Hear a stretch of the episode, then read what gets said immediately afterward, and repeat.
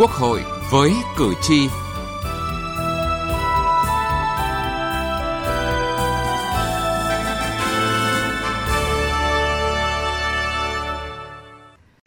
quý vị và các bạn.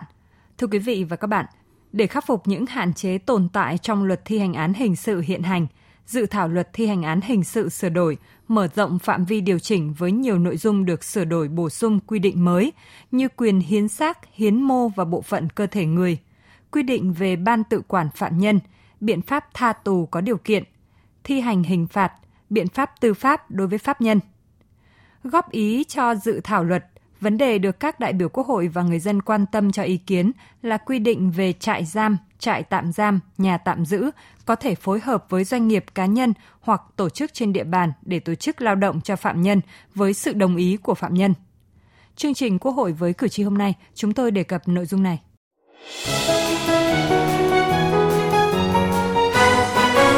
Cử tri lên tiếng.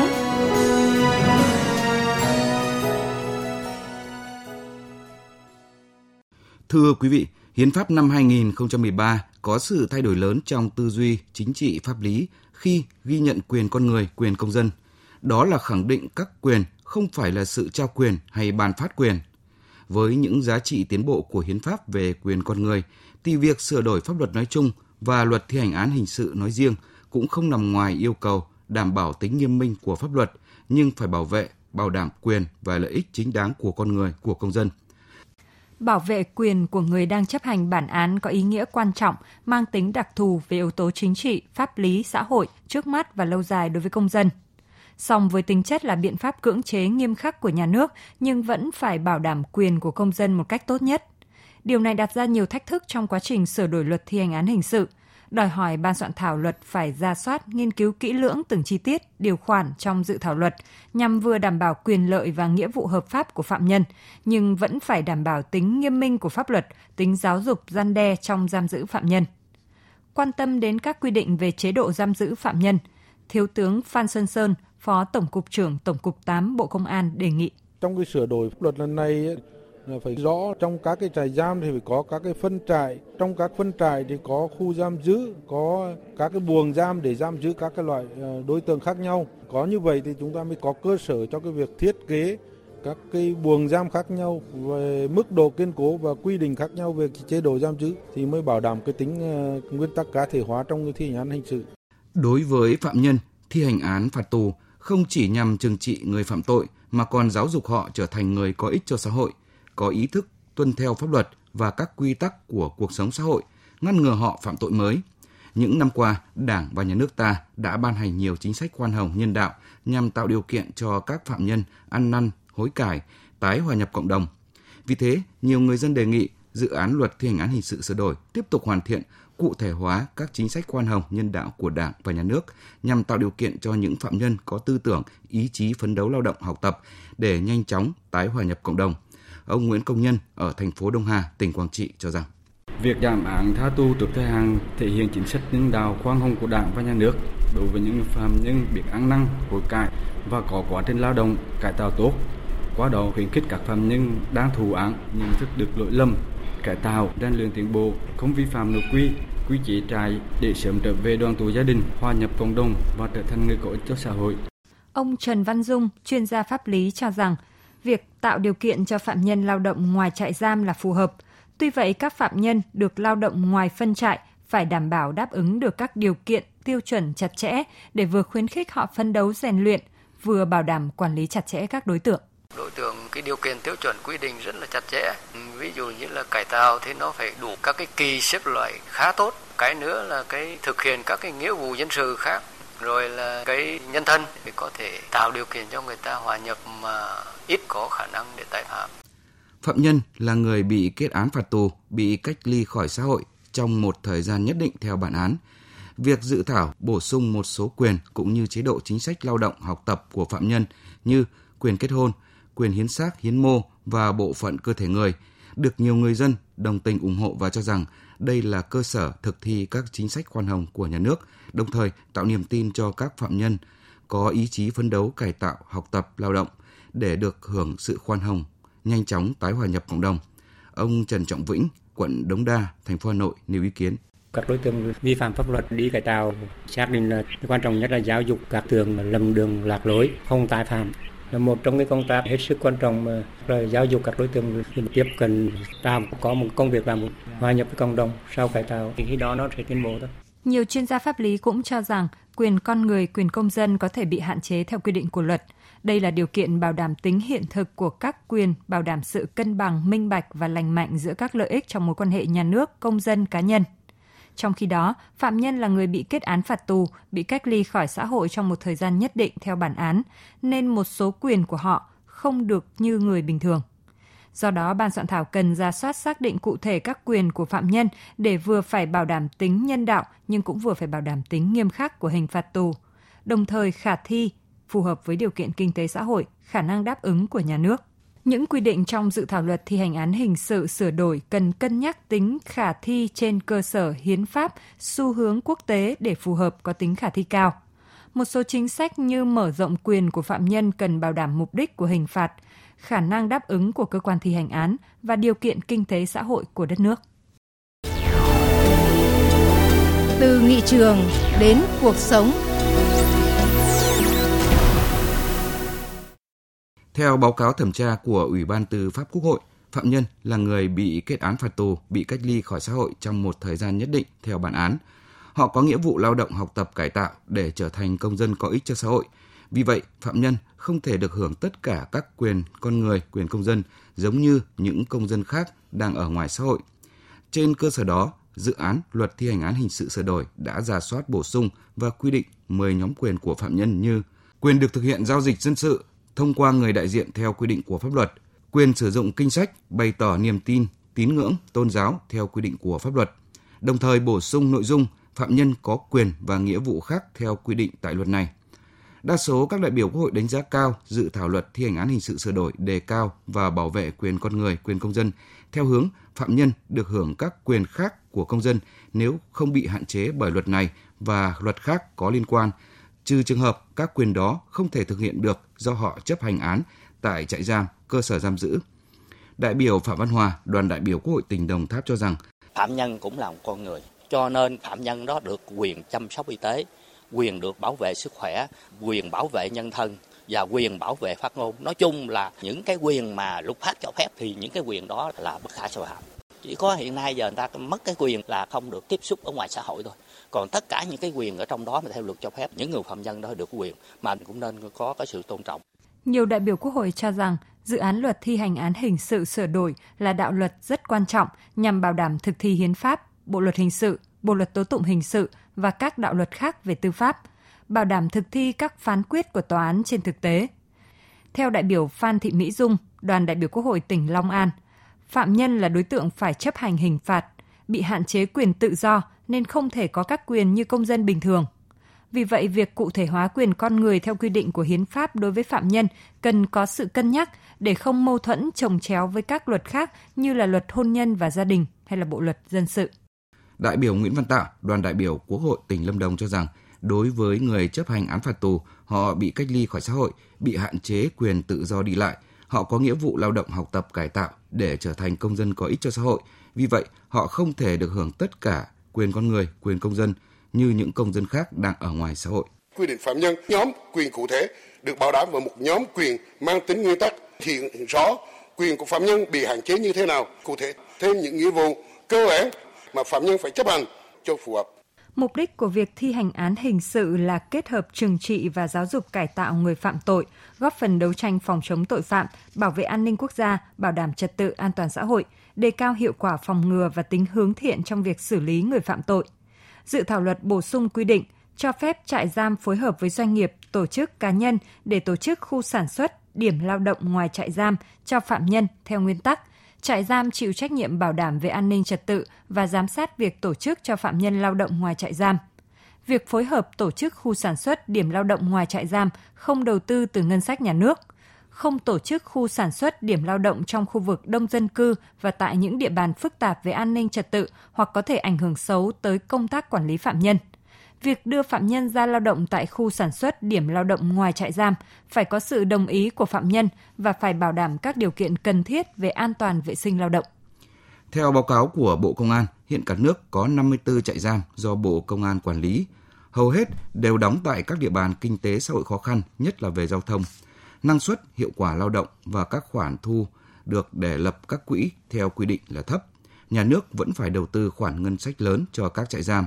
Điều này đã hạn chế rất lớn tới các mục tiêu đặt ra trong công tác giáo dục cải tạo phạm nhân. Để giải quyết tình trạng khó khăn,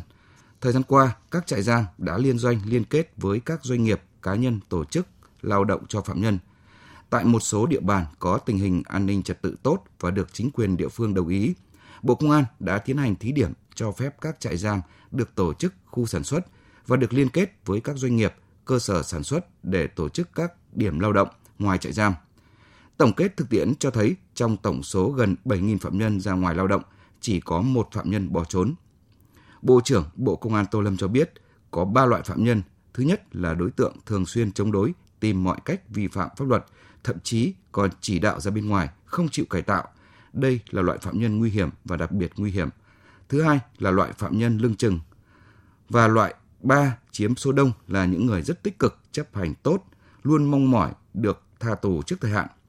Bộ trưởng Tô Lâm nhấn mạnh. Tổ chức sản xuất lao động cho phạm nhân ngoài phạm vi của trại giam mà luật chưa quy định. Và trên thực tế đã làm rồi. Cái quản lý cải tạo vẫn thực hiện được theo những điều kiện đó. Phạm nhân không trốn, không tiếp tục để có những điều kiện gây án ra bên ngoài. Nhá về cái quá trình cải tạo lao động của họ vẫn được duy trì tất cả những điều kiện. Tổng kết những thực tiễn đó khái quát lên thì lần này đưa vào trong luật. Nhưng mà để đảm bảo cho tính khả thi và phù hợp với pháp luật trong nước, quốc tế, việc tổ chức cho phạm nhân lao động ngoài trại giam đáp ứng một số các yêu cầu nguyên tắc an ninh trật tự, thực hiện đầy đủ các chế độ giam giữ, giáo dục cải tạo đối với phạm nhân, các cái điều kiện đối với phạm nhân được chọn ra ngoài lao động. Nhiều đại biểu tán thành việc dự thảo luật bổ sung quy định cho phép trại giam phối hợp với doanh nghiệp, tổ chức và cá nhân để tổ chức cho phạm nhân lao động và có thể tổ chức khu sản xuất điểm lao động ngoài trại giam. Bà Lê Thị Nga, chủ nhiệm Ủy ban Tư pháp của Quốc hội cho rằng, từ thực tiễn nhận thấy việc đổi mới công tác tổ chức lao động tại các trại giam theo đề nghị của chính phủ, tạo điều kiện để phạm nhân có thể tham gia lao động phù hợp với điều kiện thực tế và khả năng cho phép của các trại giam là cần thiết. Tuy vậy, để đảm bảo tính khả thi của luật và quản lý chặt chẽ công tác giam giữ, giáo dục phạm nhân, dự thảo luật cần quy định chặt chẽ các điều kiện để đưa phạm nhân ra lao động ngoài trại giam. Bây giờ nếu cho phạm nhân lao động đưa ra ngoài trại, vấn đề đặt ra là thế nào là ngoài trại, phải làm rõ, phối hợp với doanh nghiệp để cho lao động ở ngoài. Quyền của phạm nhân được quyền gì, hạn chế quyền gì và cho hưởng quyền gì, lý do vì sao, có điều kiện kinh tế xã hội thế nào. Đồng tình với quan điểm này, ông Hà Ngọc Chiến, Chủ tịch Hội đồng Dân tộc Quốc hội cho rằng thông qua lao động sẽ góp phần cải tạo phạm nhân thành người lương thiện, cải thiện sức khỏe và góp phần tạo ra sản phẩm cho xã hội. Ngoài ra, việc lao động sản xuất cũng tạo cơ sở thực hiện các chính sách nhân đạo như giảm án, đặc xá. Lâu nay chúng ta vẫn nói là nước sông công phạm, nhưng mà nếu không tổ chức cho lao động sản xuất thì chắc chắn là không phát huy được cái nguồn lực này. Rồi vấn đề chúng ta đây cũng là thể hiện cái nhân đạo. Nếu như mà cái tổ chức chỉ có giam giữ chật chội ở một nơi như thế nó cũng phát sinh rất nhiều vấn đề. Rồi cũng là cái điều kiện để cơ sở chúng ta thực hiện chính sách. Muốn xét giảm án hàng năm thì cũng phải căn cứ vào ân xá đặc xá, căn cứ vào cái kết quả lao động. Cho nên cái việc tổ chức lao động sản xuất cho phạm nhân là cái việc nó vừa bắt buộc và cũng rất là là cần thiết. Nhấn mạnh quyền con người của phạm nhân, Phó Chủ tịch Quốc hội Phùng Quốc Hiển khẳng định. Trong cái đội ngũ phạm nhân ấy cũng có những người mà người ta có trình độ kỹ thuật lao động nhất định thì người ta chúng ta cũng nên sử dụng. Chứ nếu mà chúng ta cứ quy định nó cứng quá thì khó có thể mà thực hiện được những cái yêu cầu vừa là tăng cường tác giam giữ, vừa tăng cường quản lý, vừa là cải tạo, tái hòa nhập với cộng đồng. Cho nên tôi đồng tình với cái hướng là chúng ta nên có cái cái mở rộng ra. Đồng tình với việc tổ chức khu sản xuất dạy nghề ở ngoài trại giam tại các điểm sản xuất là tạo điều kiện cho họ được lao động có thu nhập, nâng cao đời sống và tay nghề. Song, một số đại biểu Quốc hội băn khoăn e ngại việc tổ chức sản xuất lao động ngoài trại giam sẽ phát sinh nhiều vấn đề, hệ lụy phức tạp, không đảm bảo tính nghiêm minh của bản án. Theo đại biểu Trần Văn Mão, đoàn đại biểu Quốc hội tỉnh Nghệ An, việc đổi mới công tác tổ chức lao động tại các trại giam tạo điều kiện để phạm nhân có thể tham gia lao động phù hợp với điều kiện thực tế và khả năng cho phép của các trại giam là cần thiết. Tuy nhiên, một thực trạng khó khăn và cũng là tồn tại kéo dài trong công tác thi hành án phạt tù tại các cơ sở giam giữ hiện nay là tình trạng phạm nhân vi phạm kỷ luật, mang vật cấm vào trại giam, đánh nhau và trốn khỏi nơi giam giữ. Trong khi việc trang bị các phương tiện kỹ thuật cho các trại giam hiện còn khó khăn, chưa đáp ứng yêu cầu thì không thể bố trí đủ kinh phí để trang bị phương tiện kỹ thuật kiểm soát đối với cơ sở sản xuất ngoài trại giam. Khi tổ chức cho phạm nhân lao động ở ngoài khu vực trại giam, vấn đề bảo đảm an ninh trật tự, phòng ngừa phạm nhân mang vật chất, mang vật cấm, thậm chí là cả ma túy, điện thoại di động, vân vân vào cơ sở giam giữ sẽ trở nên rất phức tạp. Nếu như nhà nước bố trí kinh phí để trang bị máy móc phục vụ cho việc kiểm soát an ninh tại các cơ sở sản xuất liên kết với trại giam cho phạm nhân lao động thì rất khó khả thi, vì làm tăng chi phí đầu tư so với hiệu quả thu được. Trong khi ngay khi cả việc trang bị phương tiện kỹ thuật này cho các trại giam hiện vẫn đang còn rất khó khăn. Băn khoăn về các điều kiện cho phạm nhân ra ngoài lao động, đại biểu Nguyễn Mai Bộ, đoàn đại biểu Quốc hội tỉnh An Giang cho rằng cho phạm nhân đi lao động ở ngoài trại giam bao gồm phạm nhân có các mức án trên mười lăm năm tù đến tù chung thân, bảy đến mười lăm năm tù, dưới bảy năm tù. Trong đó, phạm nhân có mức phạt tù dưới bảy năm phải xếp loại chấp hành phạt từ khá trở lên mới được cho ra ngoài lao động. Tuy nhiên, phạm nhân có mức án trên bảy năm tù và mức trên mười lăm năm tù lại không quy định xếp loại chấp hành phạt từ mức khá trở lên mới được phép ra ngoài lao động là không hợp lý. Đại biểu Nguyễn Mai Bộ kiến nghị, phạm nhân phạm tội có tính côn đồ hung hãn, sử dụng hung khí khi gây án thì không nên cho ra ngoài lao động bởi bản tính hung hãn dễ gây tác động xấu tới xã hội. Tôi đề nghị là bổ sung cái trường hợp mà phạm tội có tính chất côn đồ không được đi lao động ở ngoài. Bởi vì trong này là có cái từ là sử dụng vũ khí. Xin thưa các đồng chí là phạm nhân nó vào trại rồi thì chẳng có cơ hội nào mà sử dụng vũ khí. Nhưng thực tế nghiên cứu về tội phạm học nhân thân tội phạm thì chúng tôi thấy là chính những cái vị mà phạm tội có tính chất côn đồ nó mới là cái tính hung hăng, và khi đi lao động ở ngoài trại này thì nó sẽ rất dễ là gây những cái tác động xấu cho xã hội. Chủ nhiệm Ủy ban Pháp luật Nguyễn Khắc Định cho rằng mặc dù dự thảo luật đã bổ sung một số quy định trách nhiệm của trại giam trong bảo đảm về an ninh trật tự và giám sát việc tổ chức cho phạm nhân lao động ngoài trại giam, việc phối hợp các điều kiện cần thiết để tổ chức lao động ngoài trại giam. Song, việc quy định các điều kiện để phạm nhân đi lao động ngoài trại giam cần được tính toán cân nhắc, quy định cụ thể chặt chẽ cách thức tổ chức, xem xét về địa điểm, khoảng cách địa lý, trách nhiệm, tránh bị lạm dụng cũng như các hệ lụy khác xảy ra. Theo đại biểu Đặng Thuần Phong, Phó Chủ nhiệm Ủy ban về các vấn đề xã hội của Quốc hội, vấn đề này đang còn nhiều ý kiến khác nhau, nhất là khi Quốc hội thảo luận. Do đó, vấn đề đưa phạm nhân ra ngoài trại giam để lao động phải xin ý kiến của Quốc hội trước khi làm chính sách. Cách thức tổ chức thì cũng cần xem xét là quy định điều kiện về địa điểm để tổ chức cho người lao động làm việc ngoài trại giam, nghĩa là về khoảng cách địa lý hoặc là đảm bảo việc quản lý chấp hành phạt tù cho phạm nhân. Dự thảo luật thì không cụ thể vấn đề này, mà về tổ chức cho lao động làm việc ở ngoài trại giam thì thời gian họ làm như thế nào, có mức trần không? Hoặc là họ đi làm, họ ở luôn ở ngoài, và nếu như thế này thì trong cái quá trình mà thực hiện rất dễ bị lạm dụng và lợi dụng, và nó sẽ dẫn tới những cái phức tạp khác khó lường. Thưa quý vị, xây dựng luật thi hành án hình sự sửa đổi là nhằm hoàn thiện cơ sở pháp lý cho việc thực hiện nghiêm minh bản án, quyết định của tòa án, tính thống nhất của chính sách hình sự,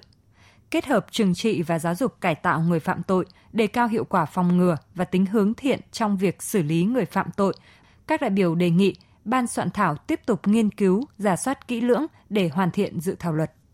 Đến đây, thời lượng dành cho chương trình Quốc hội với cử tri đã hết. Cảm ơn quý vị và các bạn đã quan tâm theo dõi. Xin chào và hẹn gặp lại trong các chương trình sau.